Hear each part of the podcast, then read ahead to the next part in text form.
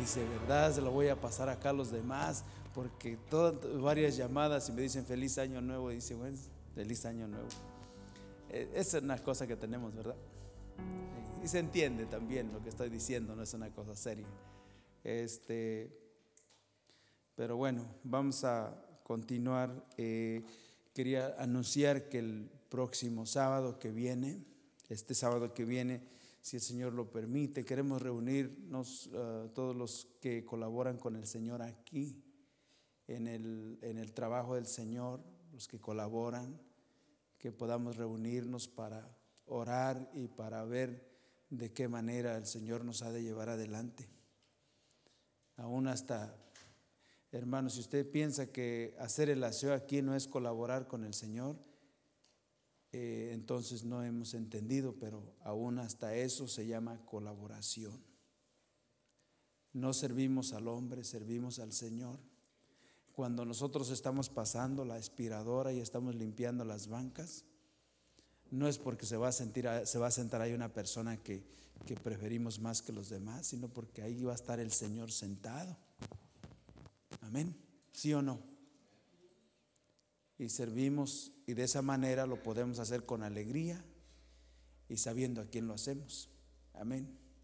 Porque no sé si nos llevemos bien todos los que estamos aquí, se imagina usted pasando la máquina ahí, porque no, no, no, pero hermanos, esperamos que sí, que el Señor nos ayude y este eh, queremos tener esa reunión a las 2 de la tarde el sábado que viene.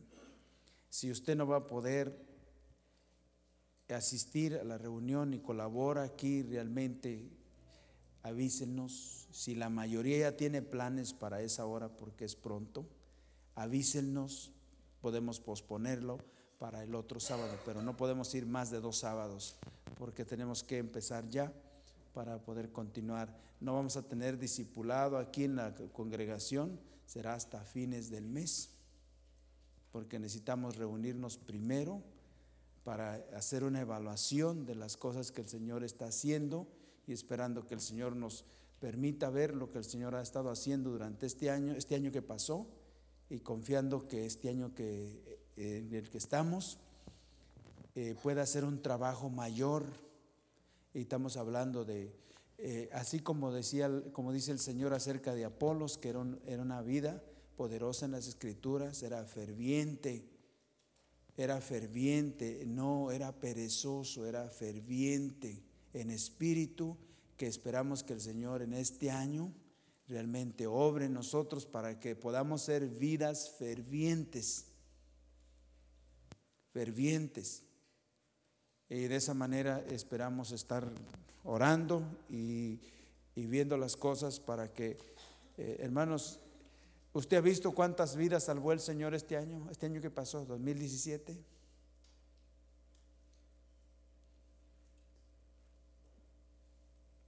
El Señor eh, nos ha concedido ver lo que Él está haciendo. Y yo sé que el Señor ha estado, estuvo obrando en el 2017.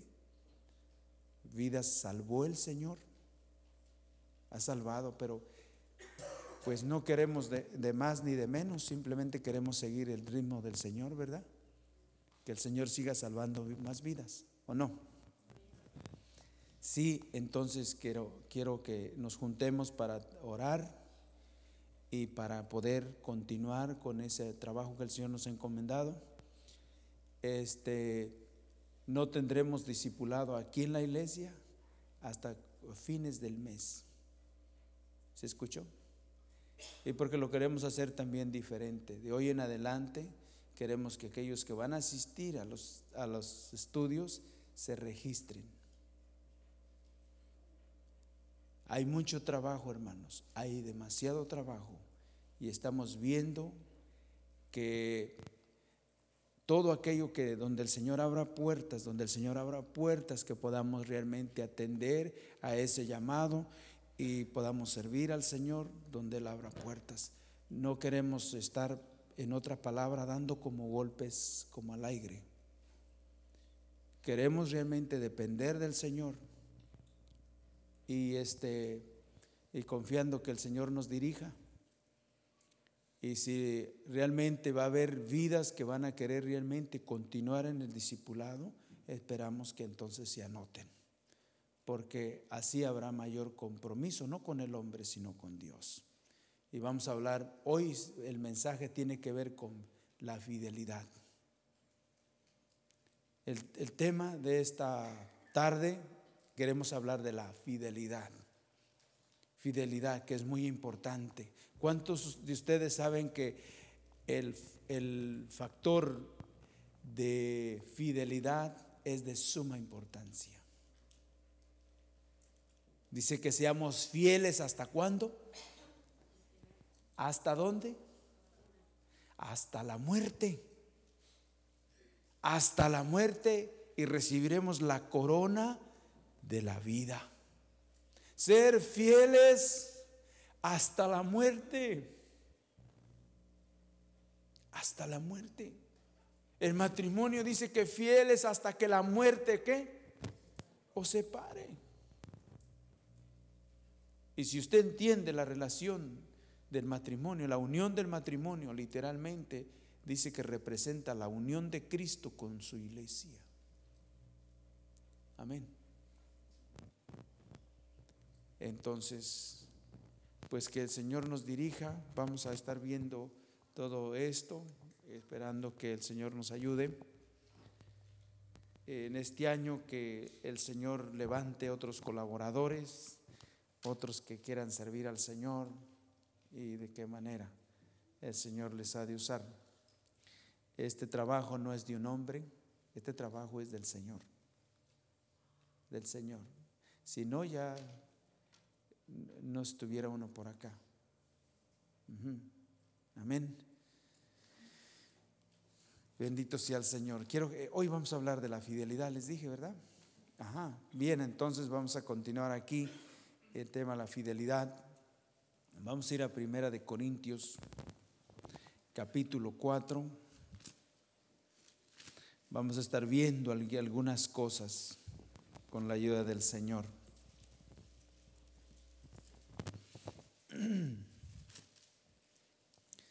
Primera de Corintios 4.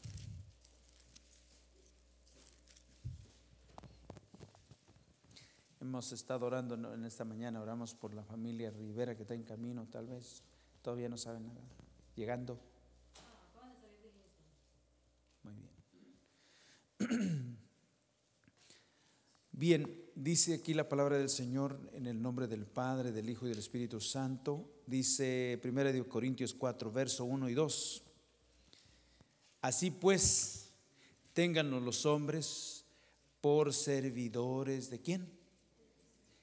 De Cristo y administradores de los misterios de Dios. Ahora bien, se requiere de los administradores que cada uno sea hallado como fiel. Y esa es la situación, el punto. Dice que así pues ténganos los hombres por ser, ser, no como, no, no como servidores, sino por ser servidores, servidores. ¿Y cuántos, cuántos hemos sido llamados a servir? Porque a veces se piensa que solamente los pastores, los que dan la escuela dominical y, y, aquellos que han tomado un discipulado, que porque a lo mejor tienen llamado, pues si todos tenemos llamado, todos, todos los hijos de Dios tenemos un llamado a servir al Señor, ¿sí o no? Sí, el Señor le dijo a Faraón, le dijo a través de Moisés, dile a Faraón que deje ir a mi pueblo para qué? Para que me sirva. Así pues ténganos los hombres por servidores, servidores. Cada uno de nosotros que realmente es salvo ha sido llamado a ser siervo, servidor. No vamos a hacer lo mismo, pero todos somos llamados a servir a nuestro Salvador, a nuestro Señor. Amén. Si es que hemos entendido lo que es el Señor a quien realmente pertenecemos, saben que Señor, Señor no es un título, Señor es una posición. Posición. Y gracias al Señor que de verdad dice que el Padre le dio un lugar, ¿verdad? Dice que cuando dio su vida por nosotros, dice que el Padre le exaltó hasta lo sumo y le hizo sentar. ¿El dónde está? Al que está sentado en el trono. El que está sentado en el trono. ¿Por qué? Porque no había ninguno que fuera digno, ¿saben? Que recibiera ese título y que tuviera esa posición. Porque nada más uno dio su vida por nosotros. Jesucristo. Nada más Él. Jesucristo. Así que dice aquí esta parte que es necesario que los hombres, tenganlo los hombres por servidores de quién? No de pacto de gracia, no de una familia, no, no, no, no, de, de Cristo, de Cristo. Y administradores de los misterios de Dios, también de los misterios. Hablaba con mi esposa hoy que se trataba la enseñanza del tabernáculo y ustedes los que estuvieron aquí estuvieron, escuchando la enseñanza de las cortinas, eh, todas esas cosas y, y, como si está ahí el número, el color y todas esas, todo, todo ello está escrito. Y yo le digo, me preocupa a mí que no que podamos leer, me preocupa a mí que podamos realmente presentar la enseñanza de lo que eso realmente representa, de lo que eso quiere decir, porque si no es una historia. Pero cada una de ellas se imaginan los colores y cinco, ¿por qué no eran seis? ¿Por qué no eran siete? ¿Por qué no eran ocho? Era de cinco en cinco. ¿Te cuenta que cinco y nos llevaba a otras cinco y otras cinco? Pero no, no era para contar diez, no, era para contar cinco y cinco. Cinco, cinco. No salíamos de ese número. Y no es cuestión de conocer que, eran cinco, no. ¿Qué quiere decir eso? ¿Qué quiere decir eso en la palabra de Dios? Yo creo que hoy lo vieron, ¿no? El número cinco en la Biblia quiere decir gracia representa gracia, gracia, regalo, dádiva de Dios, cinco ministerios, ¿se acuerdan? Profetas, apóstoles, ¿y qué más? Dones a los hombres. Número cinco. Cinco. Y luego los colores de las cortinas, ¿los leyeron también? Todo ello. Ténganos los hombres por servidores, pero también por administradores de los. Y si son misterios, es porque no son, no, son historias bíblicas, sino que estemos preocupados qué es lo que realmente el Señor nos quiere decir a través de su palabra, que no es una lectura solamente, no es un periódico, no es tinta y papel, sino que ahí hay una enseñanza para nosotros. Amén. ¿Por qué eso? ¿Por qué los colores? ¿Se acuerdan? Carmesí, púrpura, eh, azul, azul cielo, ¿se acuerdan? Todo eso. ¿Por qué azul cielo? Porque esa dádiva venía de arriba y el Señor Jesús lo dijo más tarde. El Señor Jesús lo dijo en el Evangelio de Juan que nadie subía al cielo sino el que había descendido. Y el que había descendido, había descendido para llevar muchos hijos a dónde? A la gloria del Padre. Amén. ¿De dónde vino ese regalo? Del cielo, del corazón de Dios. Dios nos dio nuestro Salvador. Bendito sea su nombre. Entonces dice aquí, ahora bien se requiere que los administradores, que cada uno sea hallado fiel. Fiel. Y lo que, lo que, lo primero que vemos aquí, ¿con qué cuenta uno para ser fiel? ¿Con qué se cuenta? A veces se dice, se dice que Hay que ser fiel, que hay que ser fiel. Bueno, para ser fiel, ¿con qué se cuenta? Hace tiempo atrás eh, nos concedió el Señor ministrar un matrimonio que, eh, que era inconverso. Inconverso. Y, y el tema era tratar de ser fieles. Y digo, para ser fieles, ¿con qué cuenta? Es como ahora que le dicen que se haga justicia. ¿Qué quieren? Queremos justicia. ¿Con qué cuentas para que se haga justicia? Si el único que es justo es Dios. Y el único que es, que, es justicia es Cristo. Y si tú no tienes a Cristo, ¿cómo puedes ser una persona justa?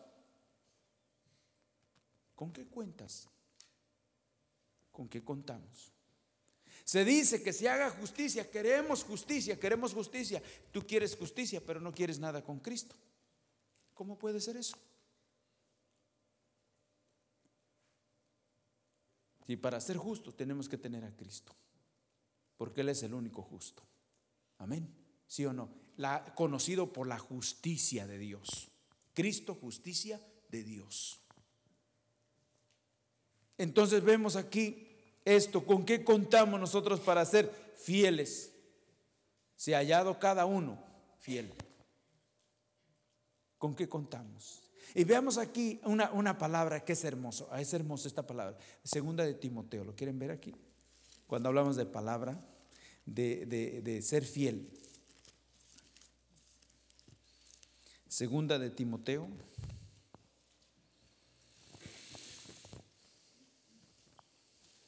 ¿Ya todos lo tienen? Segunda de Timoteo. Versículo, capítulo 2, versículo 10. ¿Lo tienen ya? Bien. Dice, por tanto, todo lo soporto por amor de quién? De los escogidos, para que ellos también obtengan qué? La salvación que es en Cristo Jesús con gloria eterna. Versículo 11. Palabra fiel es esta. Palabra fiel es esta. Ah. Palabra fiel. Cuando hablamos de ser fiel, ¿con qué contamos? ¿Quién es, quién es el que es fiel? Uno dice que palabra, eh, pero hermano, se trata de eso que está ahí escrito, sí. Pero esto que está aquí, esto representa a una persona. ¿Verdad que sí? Si usted y yo no tenemos a esa persona de la cual nos está hablando aquí, que es Cristo, usted no puede ser una persona fiel. Porque la, la fidelidad no se encuentra en el hombre, la fidelidad se encuentra en Cristo. Amén. Si la palabra de Dios no mora si no es una realidad. Si esta palabra no es una realidad, si la palabra de Dios no mora y no abunda en nosotros, entonces, ¿con qué contamos para ser fieles? Eso que dice, hermano, usted debe de ser fiel. Dígame, dígame con qué cuento. Yo cómo puedo ser fiel si, si eso no existe. En la, en, la, en la parte humana no existe. No hay tal como fidelidad porque el único que es fiel es Dios. Amén. ¿No?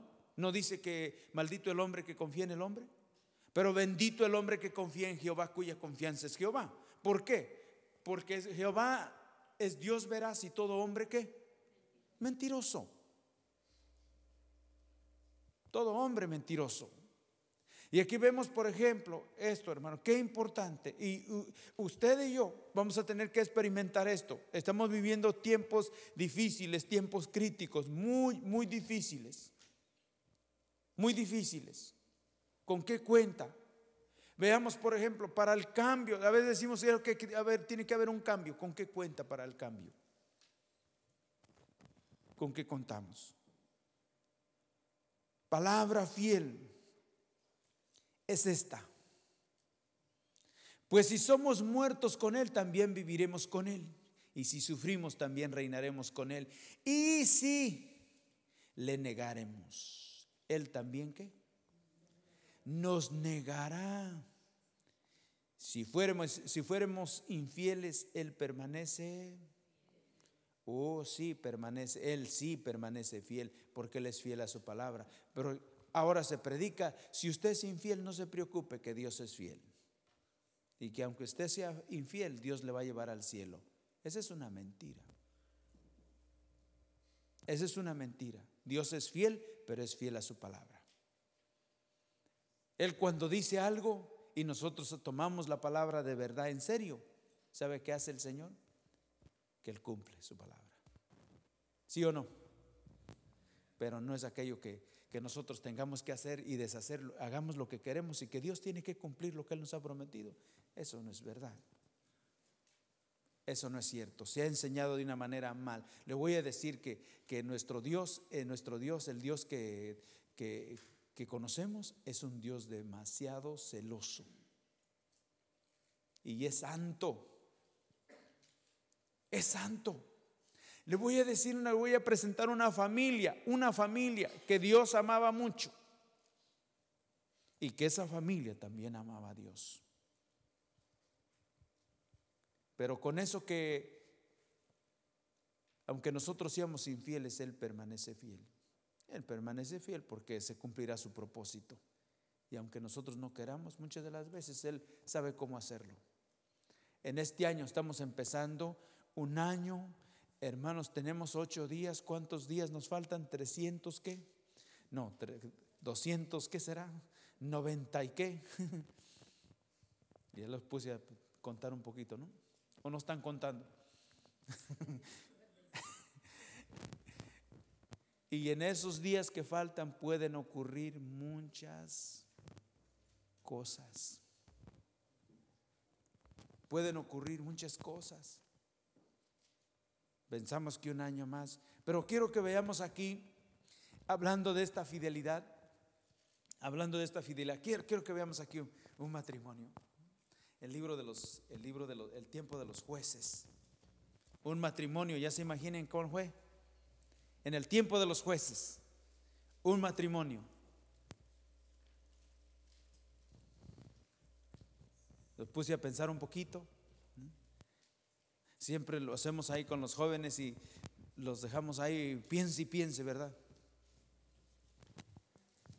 Tiempo de los jueces. Vamos a ir al libro de Ruth.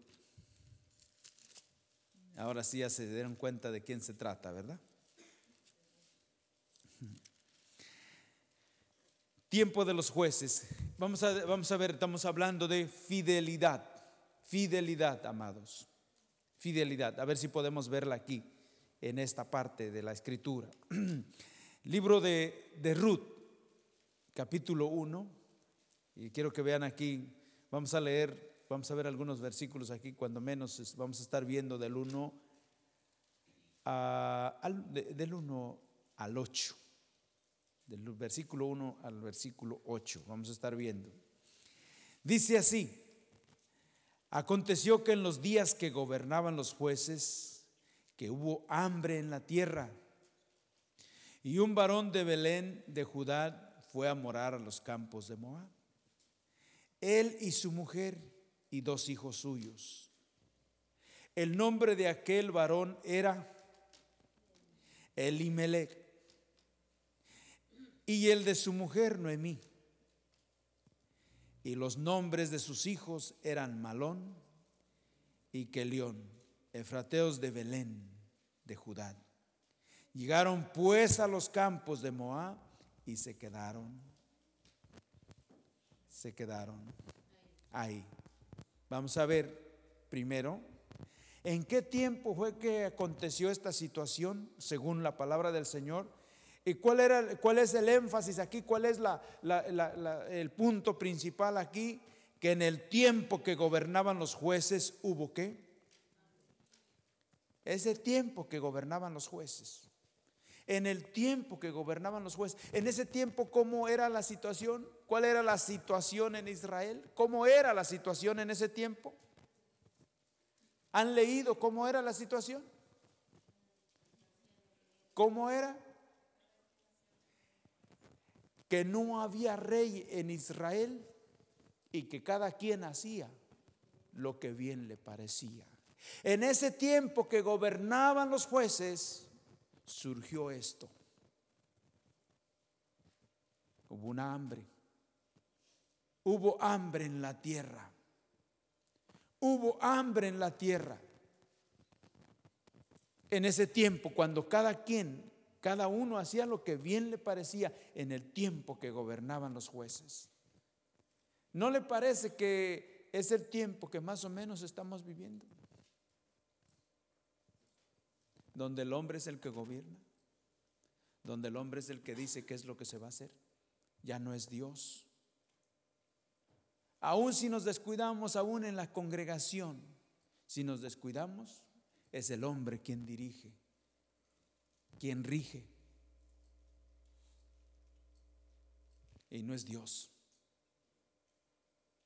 Pero en ese tiempo, veamos aquí, hubo hambre en la tierra. Le voy a decir que si en este tiempo algo está pasando, pero está habiendo una hambre, una hambre y no es de pan literal, pero sí de Dios y no se halla.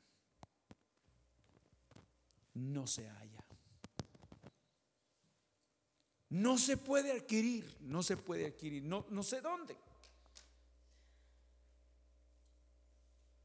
Y estamos batallando bastante. Pero una de las cosas que es importante, primero en el tiempo que gobernaban los jueces, ¿cuál fue? La situación ahí es que había hambre, una cosa tremenda en ese tiempo. Quiere decir que en ese tiempo había mucha rebelión. Y porque hubo rebelión, pues el Señor les había dicho al pueblo en el libro de Deuteronomio que cuando se rebelaran, a pesar de que los había introducido, los había metido en una tierra que fluía leche y miel, si no obedecían los mandatos del Señor, si no caminaban según su palabra, habría escasez aún en una tierra que fluye leche y miel. Estamos diciendo que el que, el que tiene a Cristo lo tiene que. Y le voy a decir, es cierto que el que tiene a Cristo lo tiene todo, pero ¿por qué a veces nos encontramos escasos, escasos de todo?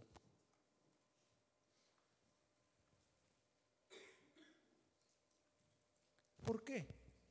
Si en Él lo, tiene, lo tenemos todo, el que dice que tenemos todo, eh, Colosenses 1 capítulo 2, versículos 9 y 10. ¿Se acuerdan de ese? ¿Por qué ese vacío? ¿Por qué tanta escasez? ¿Por qué tanta situación? ¿Dónde, ¿Cuál es el problema? ¿Dónde está la situación? Si en Cristo, si nosotros como pueblo de Dios debemos de vivir una vida diferente, ¿por qué tanto, tanto vacío?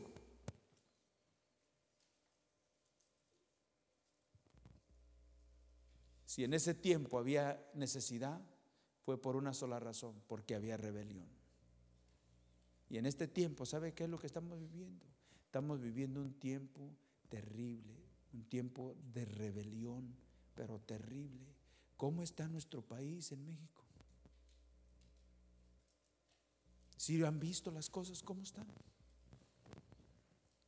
Oiga, hermano, que son las comunidades pequeñas pero son las personas las que más causan problemas, son las personas que no tienen nada que perder. Me explico, los que no tienen nada que perder, los que tienen cosas, los que tienen propiedades, ellos no están haciendo eso, ellos están queriendo que las cosas se mejoren, pero el que no tiene nada que perder es el que está dispuesto a levantar todo lo que sea y detener todo lo de la gasolina y todo. Son las comunidades pequeñas las que realmente se han levantado y tienen ahí capturadas los lugares donde se vende el gas, ¿sí o no?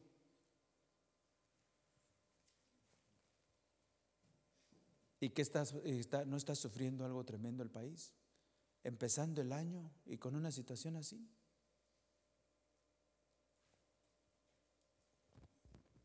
¿De dónde viene todo eso?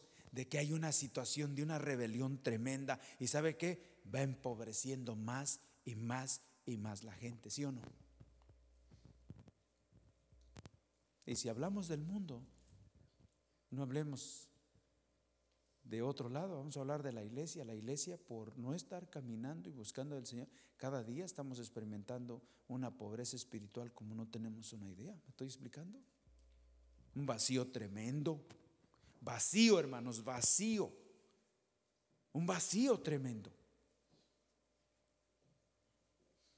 ¿Saben que tengo, teníamos dos? Este es el segundo domingo del año. Y todos estos días que han pasado, le dije a mi esposa, he estado orando y buscando del Señor para presentar una palabra. Todos estos días me ha llevado. Dígame si no hay escasez. Yo, yo porque, Señor, ¿por qué? Y estaba orando temprano, Señor, de verdad, Señor, ¿por qué es tanto? ¿Por qué tanta escasez? Yo creo que ya, ya voy para dos semanas y para la palabra que me vas a dar, me estás dando. Todavía tengo dificultad. Y escuché una voz, una voz que claramente me dijo, porque tus ojos no están puestos en mí. Tus ojos están siendo distraídos, por eso estás batallando. Le dije, perdóname Señor. Sí, porque él conoce nuestro corazón y Él sabe tanto tiempo. Hermano, si usted tiene tanto tiempo, usted llena ese tiempo de actividad y su corazón continúa actividad y actividad y haciendo otras cosas y no se mete con Dios. Porque no es el tiempo, es el corazón. Es el corazón. Y nosotros decimos, puestos los ojos en Jesús. Sí, porque puestos los ojos en Él, cuando estamos poniendo los ojos en Él, la situación es diferente. Hermanos, Él nos enseña, ¿sí o no? Una de las cosas que vemos aquí, aquel varón dice una, eh, primero, dice que hubo hambre en la tierra y un varón de Belén de Judá fue a morar a los campos de Moab. Él y su mujer. El nombre de aquel varón era Elimelet. Y aquí menciona bien los nombres, cuatro personas, Elimelech, Noemí, Malón y Keleón. Bien sus nombres. ¿Por qué consideran que menciona bien sus nombres? ¿Cuál es el punto de mencionar esos nombres bien? ¿Se acuerdan qué significa Elimelech? ¿Quién se acuerda qué significa ese nombre, Elimelech? Ya no se acuerdan. Jehová es mi rey. Fíjense la hermana. Jehová es mi rey. Bendito sea el Señor. Y que la hermana, ¿desde cuánto tiempo se habrá visto esto? El nombre de Limelech significa Jehová es mi rey. ¿Se pueden imaginar? Si Jehová es mi rey, entonces, óigame hermano, uno no puede hacer nada por sí mismo, uno tendrá que hacer las cosas siempre consultando y si el Señor da permiso, sí, y si no, no, porque es el rey el que manda, no son los siervos. ¿Me estoy explicando? Y aquí no vemos a Elimelet consultando a Dios. Simplemente tomó su familia y qué? Y se fue. Y se fue. Y se fue. Tomó su familia, su esposa y sus, dos hijos. Y nos habla por qué. Porque había hambre. Y tenía razón de que se llevara a su esposa y a sus hijos a un lugar donde había comida. O sea, no se critica nada de eso. Estaba viendo. Pero la situación que él era un hijo de Dios, pertenecía al pueblo de Dios. Él estaba en dónde? Él estaba en la tierra prometida, la tierra que debía de fluir leche, la tierra de bendición. ¿Me estoy explicando? ¿Sabe qué significa Moab? Tierra de maldición. Tierra de muerte. ¿En dónde estaba Elimelech con su familia? En tierra de bendición, donde qué? Había sustento, donde qué? Había vida, donde qué? Donde había todo, ¿verdad? ¿Y de dónde sale él? De la bendición para irse a dónde? Para irse a la maldición. En otra palabra, tierra de muerte, tierra de muerte. tierra de muerte. Y lo vamos a ver que realmente eso fue lo que pasó. Murió Elimelech y murieron también sus qué? Sus dos hijos. En esa tierra de maldición de muerte. ¿Cómo sabe usted, cómo sé yo que nuestra forma de caminar y nuestra conducta, nuestra forma de vivir, de servir al Señor, no está caminando hacia allá donde estemos llevando toda nuestra familia a estar en peligro? ¿Cómo sabe usted y cómo sé, cómo sé yo?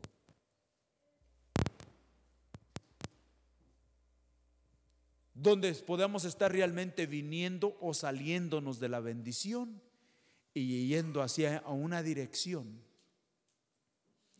donde todos vayamos a perecer.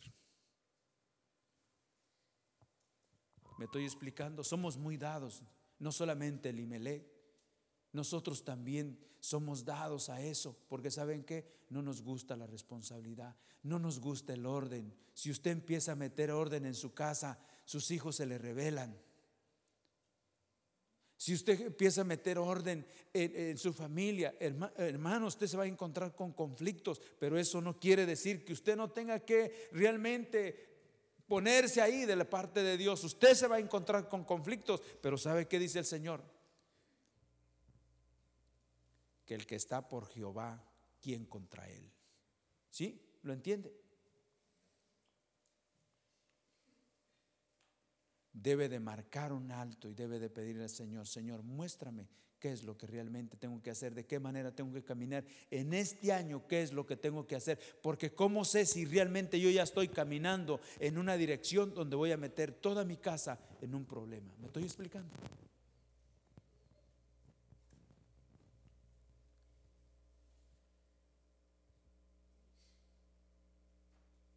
Toda mi casa. El Imelé significa Dios Jehová es mi rey. Noemí significa su nombre, ya lo saben, placentera, dulce. Y el nombre de Malón significa, ¿cuál es el primer nombre que vimos aquí? El nombre es, el primero es Malón, significa eh, enfermizo enfermizo. Y así sucesivamente, cada uno de, esos, de los nombres tenía su significado. El otro significa muerto. El otro nombre significa muerto. Y saben ustedes que, el, eh, que León fue el esposo de Ruth y Malón fue el esposo de quién? De Orfa. ¿Se acuerdan? ¿Por qué enfermizo, fíjense uno, y el otro muerto? Es importante poder ver eso. Enfermizo, uno que se está muriendo, ¿verdad? Pero que no está bien muerto. Y ese hombre que fue el esposo de Ruth, de alguna manera su vida influenció en la vida de Ruth. Ruth era una moabita, pero el que estaba muerto influenció en Orfa o no. Las convicciones de Orfa no eran las mismas de Ruth.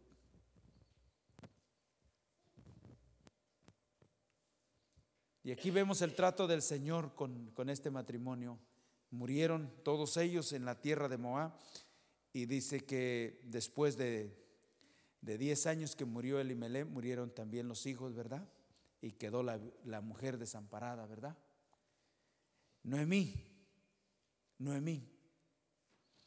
Y dice el versículo, versículo 6, versículo 6, dice entonces se levantó con sus dos nueras y regresó de los campos de donde? De Moab, porque oyó en el campo de Moab que Jehová había visitado a su pueblo para darles qué? Para darles pan. En otra palabra, ¿se acuerdan el regreso de Noemí a Belén? ¿Se acuerdan cómo estaban ahí las cosas? Las cosas en el Señor estaban mejor porque se encontraba ya un juez que se llamaba Booz y que era un varón que estaba dispuesto a hacer la voluntad del Señor, buscaba del Señor y ya Dios había qué? Había visitadoles para qué? Para bendecirles. Para bendecirles. Y aquí dice que dice que entonces se levantó, ¿quién se levantó? Noemí. Y yo no creo que estuviera sentada. Yo creo que su vida espiritual estaba por los suelos. Pero ¿saben qué? Reconoció que ciertamente se había ido a los campos de Moab para obtener ciertas cosas por un tiempo, pensando que le iba a ir bien y su experiencia era todo lo contrario. Todo lo que había adquirido en Moab había sido desconsuelo, sin sabor. Y se dio cuenta que solamente el vacío, el vacío el vacío, su situación en lo más profundo de su ser, no se encontraba en ningún otro lugar, solamente en Israel, porque Israel, no solamente como nación, sino aquel, aquel que es el príncipe de Jehová de los ejércitos, Cristo. Uno le puede calar, yo estoy seguro que usted y yo le podemos calar a otras cosas. Y tal vez usted y yo podamos obtener otras cosas, pero le voy a decir, el vacío de nuestro corazón continuará siendo en lo más profundo de nuestro ser. Y hasta que no reconozcamos, porque cuando dice que se levantó es porque Noemí reconoció que todo el sinsabor que le había causado ese tiempo de estar en los campos de Moab, el único que podía suplir esa necesidad y restaurar ese corazón era el Señor. Y para ello tenía que regresarse. ¿A dónde? A Belén de Judea. Regresarse. Y eso nos quiere, eso nos enseña, eso nos enseña, eso nos enseña, amados, que tiene que haber un levantar, tiene que haber un despertar. Tenemos que reconocer que si queremos vivir una vida feliz, que no es en las cosas, no es en las circunstancias, que es en, las, es en el Señor. Y le voy a decir una cosa, que aun cuando Noemí miró las cosas que no le había ido bien, consideraba que bendito sea el Señor por lo que le había permitido. Le voy a decir una cosa aquí, un poquito, no sé cómo usted lo vea. Aquí dice que se, levantó y claro, vino con sus nueras. Eh, dice, porque escuchó que en los campos de Moab que Jehová había visitado su pueblo para darles pan. Salió pues del lugar donde había estado y con ella sus dos nueras y comenzaron a caminar para volverse a la tierra de Judá. Y Noemí dijo a sus dos nueras, andar, volveas cada una a la casa de vuestra madre a la casa de su madre, Jehová haga con vosotras, ¿qué? Misericordia como lo habéis hecho con quién. Jehová haga misericordia con ustedes como lo ha hecho con quién, con los muertos. ¿Cómo es que murieron y estando muertos, Noemí puede decir que Dios tuvo misericordia de ellos. Hermano, ¿cómo se califica eso? Si murieron, ¿cómo se califica eso? ¿Cómo es posible que todavía esté diciendo que Dios hizo misericordia si los mató, si murieron ahí? Y Noemí está diciendo, haga Jehová con vosotras como lo hizo con los muertos y conmigo.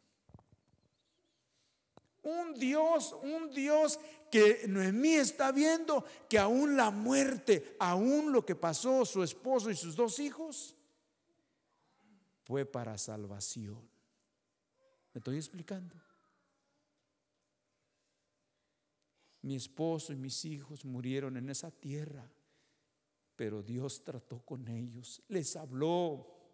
Yo sé que Dios trató con ellos y los salvó haga misericordia con ustedes como lo hizo con los muertos y conmigo, y aún conmigo, porque a pesar de que me dejó sola, no tengo esposo ni tengo hijo, pero todo esto despertó mi corazón para volverme a aquel que todo lo puede y aquel que me puede cuidar y me puede salvar. Amén.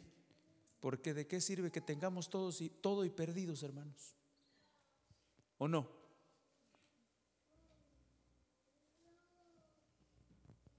Perdidos. Ella está segura de que Dios hizo misericordia, ¿verdad que sí?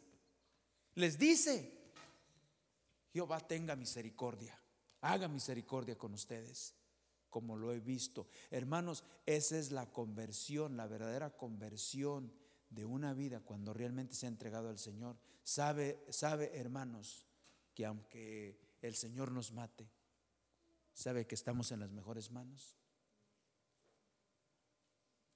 A veces nosotros tenemos que decirle a Dios lo que Él tiene que hacer y si no, no lo hace, nos enojamos y nos vamos de, la iglesia, ya no queremos nada con Dios. Esas son, nosotros no podemos poner, poner condiciones a Dios. Nosotros tenemos que decirle gracias por habernos salvado, Señor. Gracias por haberme salvado. Ahora dime qué es lo que tengo que hacer, aunque no me parezca, Señor, aunque no me parezca, pero yo soy el necesitado, no eres tú el que necesita ser salvo, soy yo, Señor, soy yo.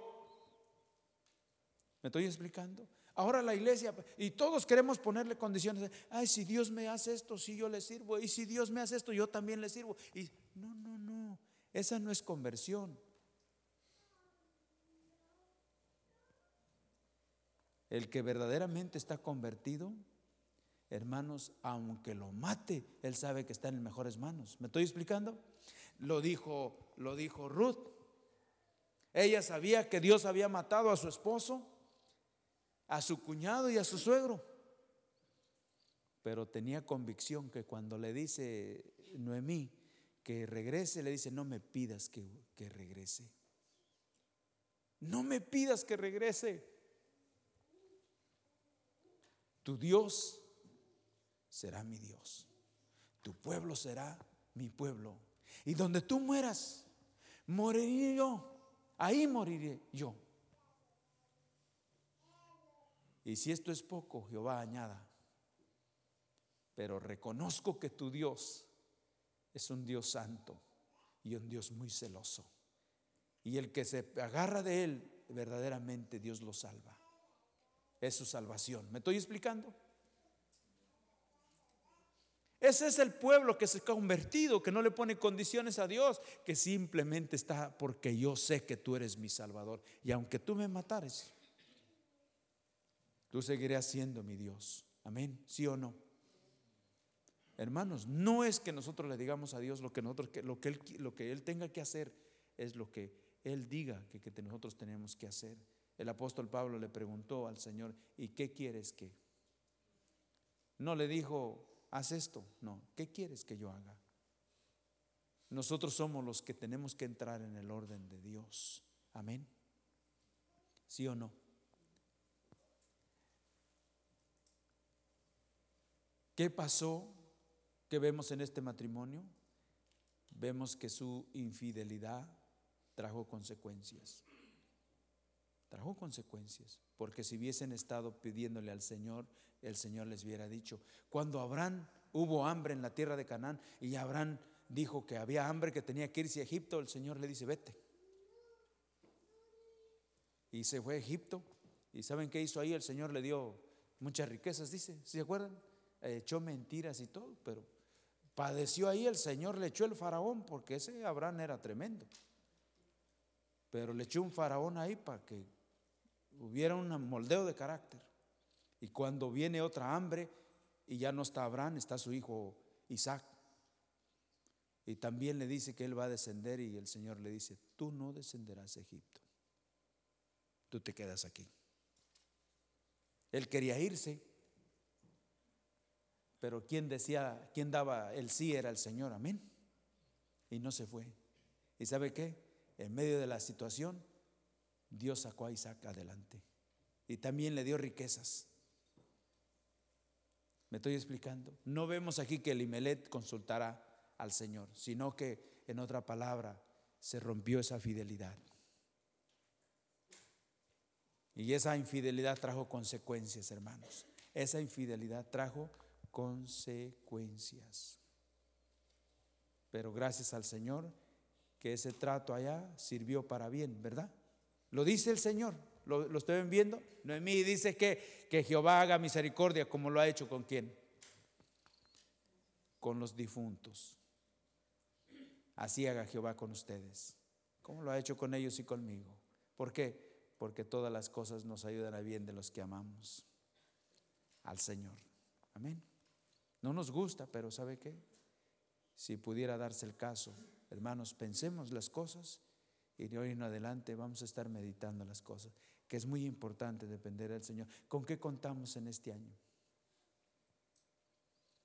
Para poder ser fieles al Señor. ¿Con qué contamos? ¿Será que necesitamos continuar siendo instruidos? Palabra fiel y digna. Palabra fiel. Es esta. Es esta. ¿Quién nos va a sacar adelante? ¿Quién nos va a sacar adelante? El autor de este libro. Cristo Jesús. Él, está, él ha dejado establecido aquí, escrito en su palabra, aquello que el Señor quiere hacer con nosotros y a través de nosotros. Es importante, pero tenemos que clarificar las cosas y esperando que el Señor nos ayude. Dice la palabra del Señor en Primera de Pedro que si el justo, si el justo con dificultad se salva, ¿dónde aparecerá el impío y el pecador?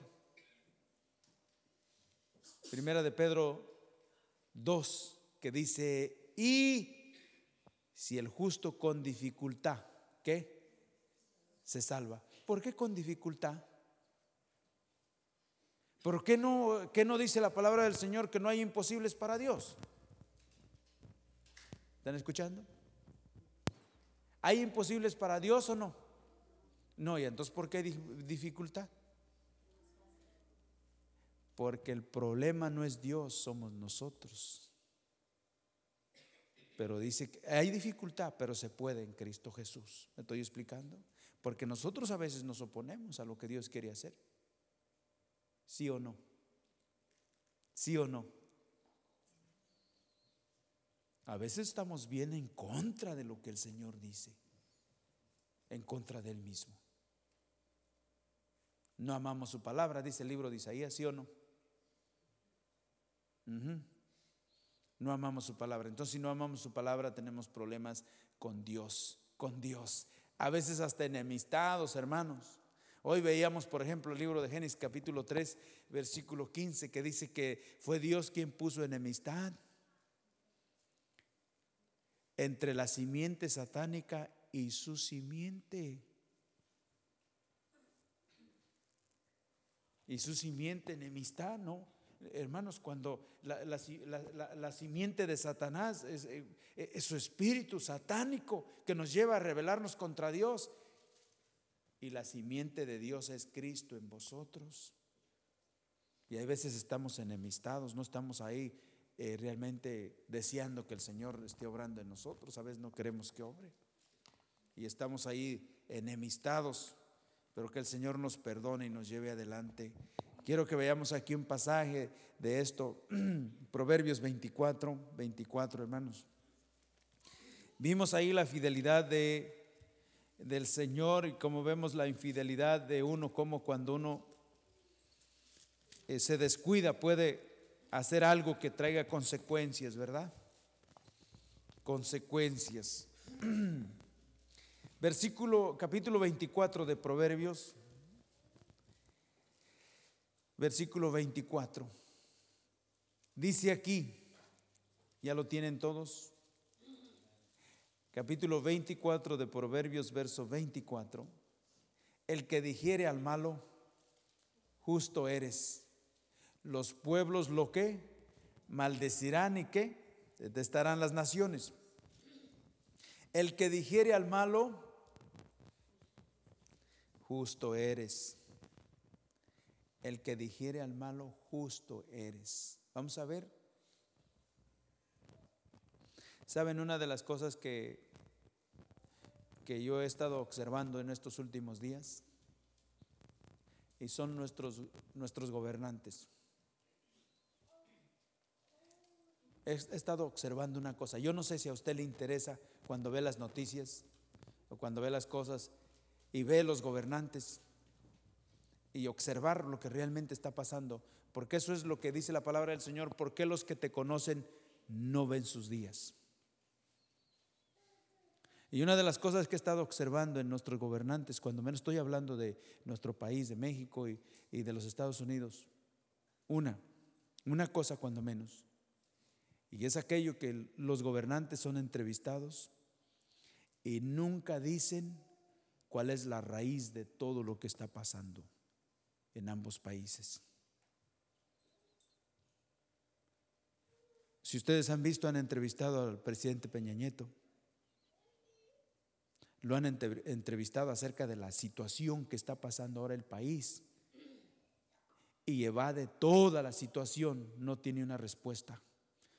¿Por qué no dice que la situación que está pasando el país es por causa de la rebelión? Es por causa de haber descuidado a las familias. Es por causa de no haber habido enseñanza, por no haber buscado de Dios. ¿Por qué no dice que estamos mal delante de Dios? Trata de evadir y no hay una respuesta. Y claro que no puede haber una respuesta porque Él no tiene la respuesta. La respuesta es Cristo.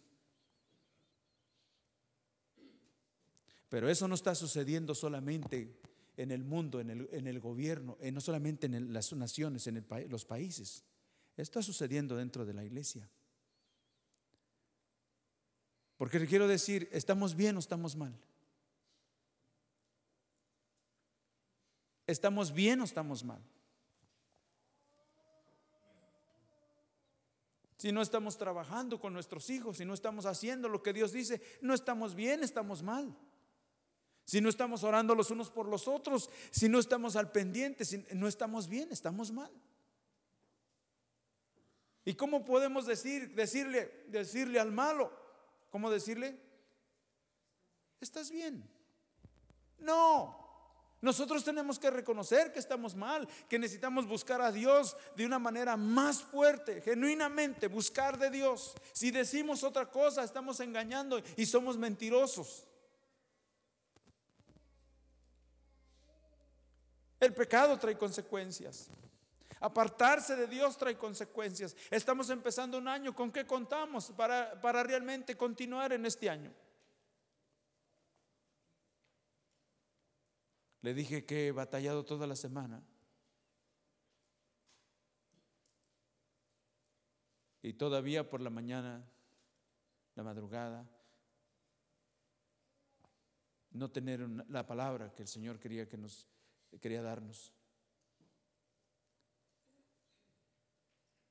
Y si es otra cosa, hermanos, lamento, pero no podemos decir, no podemos aplaudir. Yo mismo sé que necesito buscar más de Dios.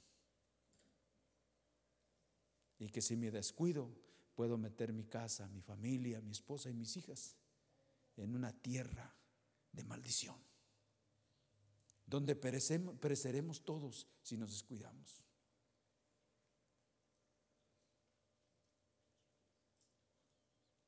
Que el Señor nos ayude, amén. Que podamos ver las cosas. Señor, ayúdame. Muéstrame, Señor.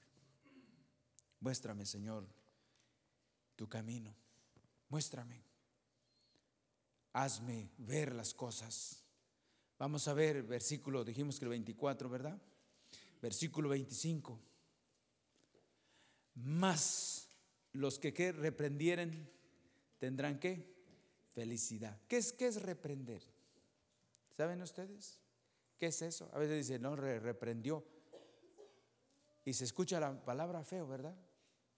Pero no es una, no es una palabra de cual se puede ofender.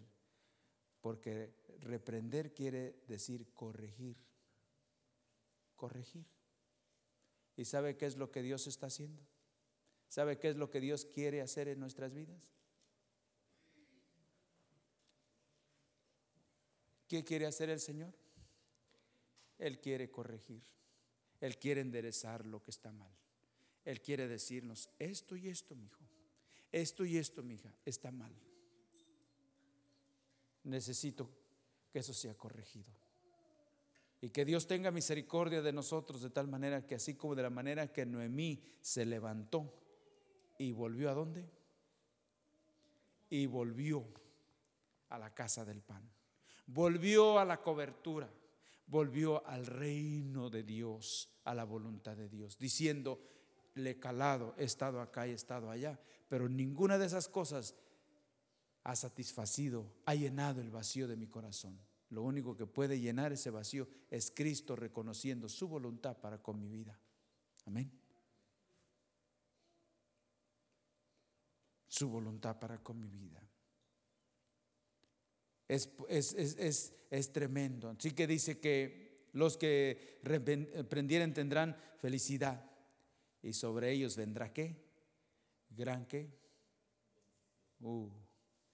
Hermanos, si ustedes ven la situación de Noemí, de, eh, de Ruth, ¿qué pasó? No vamos a hablar de un mensaje de prosperidad, pero sí fueron prosperadas, ¿no? ¿O no? Pero tuvieron que regresar, especialmente Noemí, que era la que pertenecía. Pero Ruth ya convertida, porque con una conversión tremenda, que ella sabía que el Dios de Noemí era un Dios celoso. Pero ese Dios le gustó. Ese Dios cautivó su corazón. Amén. Ese Dios cautivó el corazón de, de Ruth de tal manera que dijo, no importa que me mate, ese será mi Dios. Tu pueblo será mi pueblo, tu Dios será mi Dios. Y donde tú mueras, ahí moriré yo. Y aún Jehová añada lo que él quiera. Job dijo de otra manera, aunque él me matare. Amén. Esa es gente, vidas convertidas. Amén, sí o no. ¿Por qué cree que fue Ruth aceptada dentro del pueblo de Dios? Estaba escrito que los moabitas no entrarían en las congregaciones de Dios, pero porque se convirtió, el Señor le salió al encuentro. Amén. Mm. Precioso, tremendo. Vamos a confiar en el Señor. Eh, aquí, un, por último, Mateo capítulo 12, por último.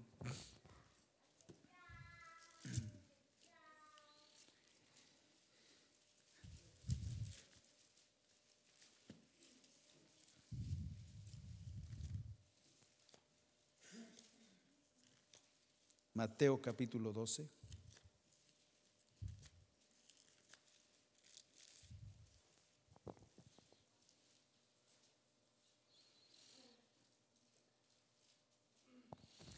Versículo 34, la parte B del versículo,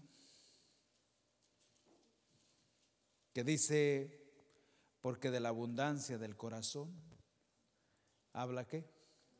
La boca. Hmm. Eso es tremendo, ¿verdad que sí? De la abundancia del corazón habla la boca. Es decimos sí, pero el Señor conoce mi corazón, sí, pero lo que hablas, ¿qué?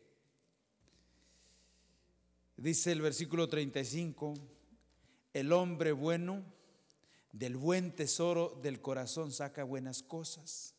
El hombre malo del mal tesoro saca qué?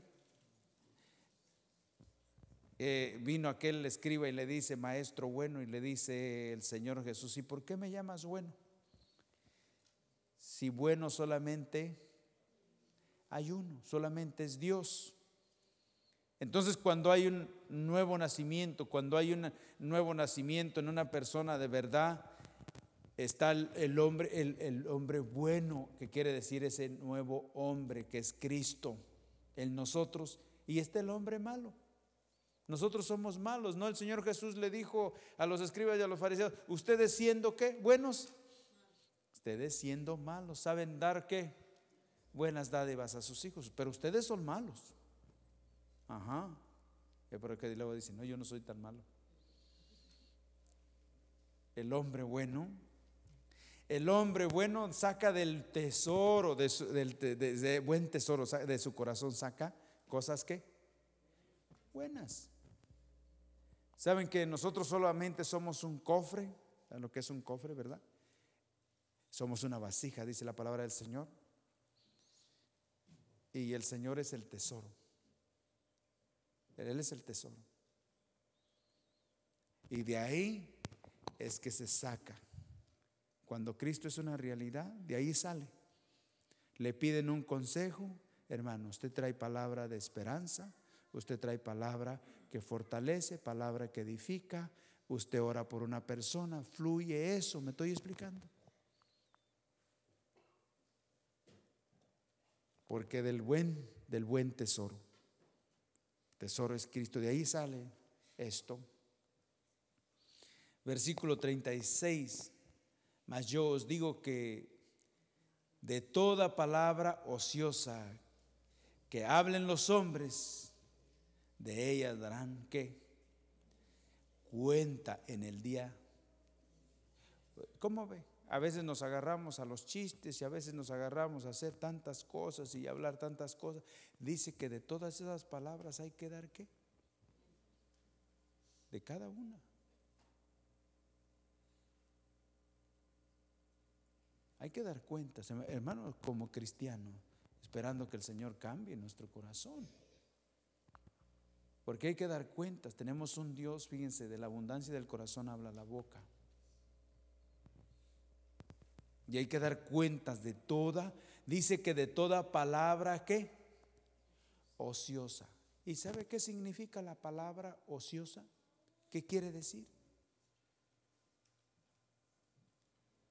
Ociosa, palabra que no funciona, que no trabaja. La palabra que, que, dice ociosa, que no trabaja, es lo contrario de la palabra. ¿Usted ha escuchado la palabra negocio? Dice que negociar hasta que el que ocupados, ¿ha escuchado la palabra ocupados? Y negociar hasta que Él venga. Porque la palabra negocio es lo contrario de la palabra ociosa. Negó el ocio, es lo que quiere decir. Negó el ocio. Ocioso ociosa. ¿Y sabe qué dice la palabra del Señor? Que no estéis qué? De ociosos. Dice que ocupaos, ocupaos, ocupaos. ¿Hasta que qué? Hasta que Él venga. Hay que estar trabajando, hay que estar ahí buscando del Señor, hay que estar llenando del Señor, llenándose del Señor. he visto, he visto, hermano, que a nuestro yo le gusta el entretenimiento. Le gusta estar de ocioso. Óigame, es terrible este hombre viejo.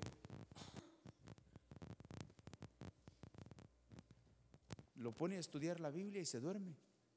Pero le pone una película de Rambo, de no sé de qué, y, y está bien despiertote. Porque sabe que no está haciendo ahí, no, no, hay responsabilidad, está ahí nomás. No. Y eso sabe que estorba para nuestro crecimiento y para continuar en el camino del Señor. Estorba, estorba. El Señor quiere que nosotros sepamos, sepamos todas estas cosas. Y sabe que termino con esto, dice, porque Versículo 37, porque por tus palabras serás que justificado y por tus palabras serás que. Bueno, hay varias cosas, varias cosas. Por tus palabras se dice que por sus frutos que se conocen. Y, y una de las cosas que es importante, ¿por qué conocían a los discípulos que habían estado con Jesús? ¿Por qué los conocían? Porque hablaban como él. ¿Sí? Hablaban como él y cuando Pedro aún hasta hasta eh, dijo maldiciones para que no le creyeran, para que no realmente dejaran de pensar que él había estado, no dice que maldijo. Porque le dicen, "Tú hablas como él. Tu lenguaje es como él." Te conoces. ¿Por qué? Tenemos que conocernos, tenemos que distinguirnos de los demás, porque dice que nosotros somos linaje escogido. ¿Somos qué? Real sacerdocio, somos nación santa, Somos pueblo adquirido por Dios para anunciar las virtudes de aquel que nos llamó. Amén. Que nos llamó de las tinieblas a su luz admirable. Entonces, ¿qué quiere decir? Toda, dice que hay que dar cuenta de toda palabra que ociosa. A veces decimos que somos cristianos y qué. No hay fruto, ¿verdad? Es una palabra que no que no tiene nada que ver ahí con cristianismo. Mejor, hacía al hombre vuestra luz delante de los hombres. Amén. Y vean vuestras buenas obras y glorifiquen a nuestro Padre que está en los cielos. Amén. Hermanos, que el Señor haga volver nuestro corazón a Él. Así, así el Señor haga misericordia, como dijo Noemí, con vosotros como lo ha hecho con cada uno de nosotros hasta este momento. Su gracia, su misericordia sea con cada uno de nosotros, que Él haga volver nuestro corazón a Él. Si usted y yo le hemos calado por otros lados, si somos honestos, ¿cómo nos sentimos? ¿Está satisfecho con el andar que tiene delante del Señor? ¿Está satisfecho? ¿Habrá alguno que está satisfecho? ¿Sabe cuál es mi lamento? Siempre que estudio la palabra, siempre le digo, Señor, podía haber sido mejor. Podía haber sido mejor. Porque hay, hay, insatisfacción. Yo siempre pienso que el Señor tiene más. ¿No cree que Él tiene más? ¿Sí o no? Quisiéramos que el Señor se revelara a nuestras vidas. ¿Sabe qué hay que hacer? Hay que reconocer que nada fuera de Él puede haber satisfacción. Noemí estando en donde? Los campos de Moab. ¿Tierra de qué? De maldición y de muerte. Estando ahí se levantó. Y hubo un volverse hacia el Señor. Creo que es lo que el Señor está diciéndonos, que necesitamos volver nuestro corazón a Él. Amén. Estamos empezando un año. Sería trágico y sería muy triste que estuviéramos empezando un año y ya nuestro corazón apartado del Señor. ¿Con qué contamos para el resto de los días de este año? Si es que el Señor nos concede estar por acá. Vamos a ponernos de pie.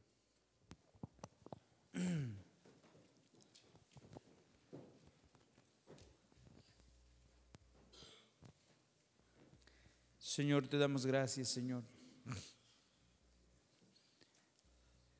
En esta tarde, Señor. Señor, por tu amor, tu misericordia, tu bondad, Señor, porque aún, Señor, hemos visto que aquellos, Señor, que realmente sus ojos fueron alumbrados, aquellos, Señor, que pudieron ver tu perfecta voluntad. Señor, aún las cosas que calificaríamos malas e indebidas, Señor, pudieron darte gloria, pudieron darte honra, pudieron darte alabanza. Señor, la vida de Noemí, que a pesar de lo que experimentó, lo que vivió, todavía dijo que había visto tu misericordia, tu bondad. Señor, aquel varón, aquel varón, Señor, que se llamó Job, también a pesar de lo que vivió, a pesar del trato de parte de ti, llegó en el capítulo 42 cuando dijo, de oídas te había oído, pero ahora mis ojos te ven. Y Señor, cuando hay una verdadera conversión, cuando hay un verdadero nacimiento, tu palabra dice que el que no naciere de nuevo no puede entrar ni tampoco puede ver. Y estos pudieron ver tu misericordia. Ellos pudieron ver, ellos tuvieron ojos. ¿Por qué, Señor, no nos abres los ojos de los que estamos aquí? ¿Por qué no nos abres los ojos para que aún a pesar, Señor, de lo que estemos viviendo, nuestros ojos puedan ser abiertos y podamos ver tu gloria y tu poder y pueda venir esa convicción a nuestro corazón y decir que de verdad no hay, no hay ninguna otra persona, ni ningún otro Dios, ni ningún otro lugar que pueda llenar el vacío de nuestro corazón. Solamente tú, solamente tú, Señor. Ayúdanos, Señor. Ayúdanos, Señor, si aquí en esta tarde hay corazones que realmente hemos estado buscando y queriendo obtener, queriendo llenar el vacío en otras cosas, pero el vacío continúa. Y eso quiere decir que, que nunca va a llenarse ese vacío si tú no lo llenas, si tú no traes nuestro corazón a ti. Padre, aquí estamos, Señor. Ayúdanos, Señor. Estamos empezando un, un año más. Estamos aquí, Señor, esta es nuestra primera reunión como tú lo sabes y como tú lo has visto. Señor, queremos que nos ayudes, que nos ayudes con un corazón vuelto a ti, totalmente entregado, a pesar de, de defectos y de no ser perfectos, pero que tú estarás llevándonos a esa perfección. Ayúdanos, Señor. Gracias, Padre, por lo que estás haciendo, por lo que vas a hacer aquí, Señor. Ha de haber vidas, Señor. Ha de haber vidas que hoy, hoy, hoy quieren realmente, Señor, que tú, Señor, vuelvas sus corazones a ti. Como dijo el profeta, vuélvete a nosotros y nos volveremos. Como dijo el profeta, aviva tu obra, aviva tu obra. Y Señor, que esa obra que tú empezaste pueda continuar. Es tiempo, Señor es tiempo. Señor, ayúdanos, Señor. Estamos en una crisis, estamos mal. Te necesitamos. Necesitamos tanto de ti. Abre nuestros ojos para ver, Señor, esa necesidad. Primero ver, Señor, nuestra, nuestra eh, miseria. Cuánto te necesitamos para entonces clamar. Y, Señor, entender que si tú no intervienes, Señor, no podremos continuar, Señor. Ayúdanos, Señor. Ayúdanos, Señor. Gracias, Señor, una vez más. Encomendamos, Padre, nuestras vidas en tus manos. Sí. Gracias por este tiempo que nos has dado, Señor. Gracias por tu palabra. Una vez más, Señor. Te pido, Dios mío, que tengas piedad de todos los que estamos aquí, los que hemos oído tu palabra hoy, Padre Celestial. Que esa palabra pueda ser atesorada y, Señor, que al tiempo tuyo, Señor, produzca la vida que solamente esa palabra puede producir, confiando en lo que está establecido en tu palabra, que tu palabra no volverá a ti vacía. Siempre se cumplirá el propósito por el cual tú la envías. Y tú, Señor, nos has dado tu palabra hoy, Señor. Gracias, Padre. Encomendamos, Padre, nuestras vidas en tus manos. Padre, te lo pedimos en el nombre precioso de Jesús. Amén. Amén. Hermanos, que el Señor les bendiga. Nos estamos viendo. Eh, quería decir que los, para los hermanos en Jonesville Gracias por escuchar nuestra grabación de Pacto de Gracias, Campus, Arkansas. Para más información, visítanos en nuestras páginas web pactodegracia.org.mx y facebook.com barra Pacto de Gracia Warren.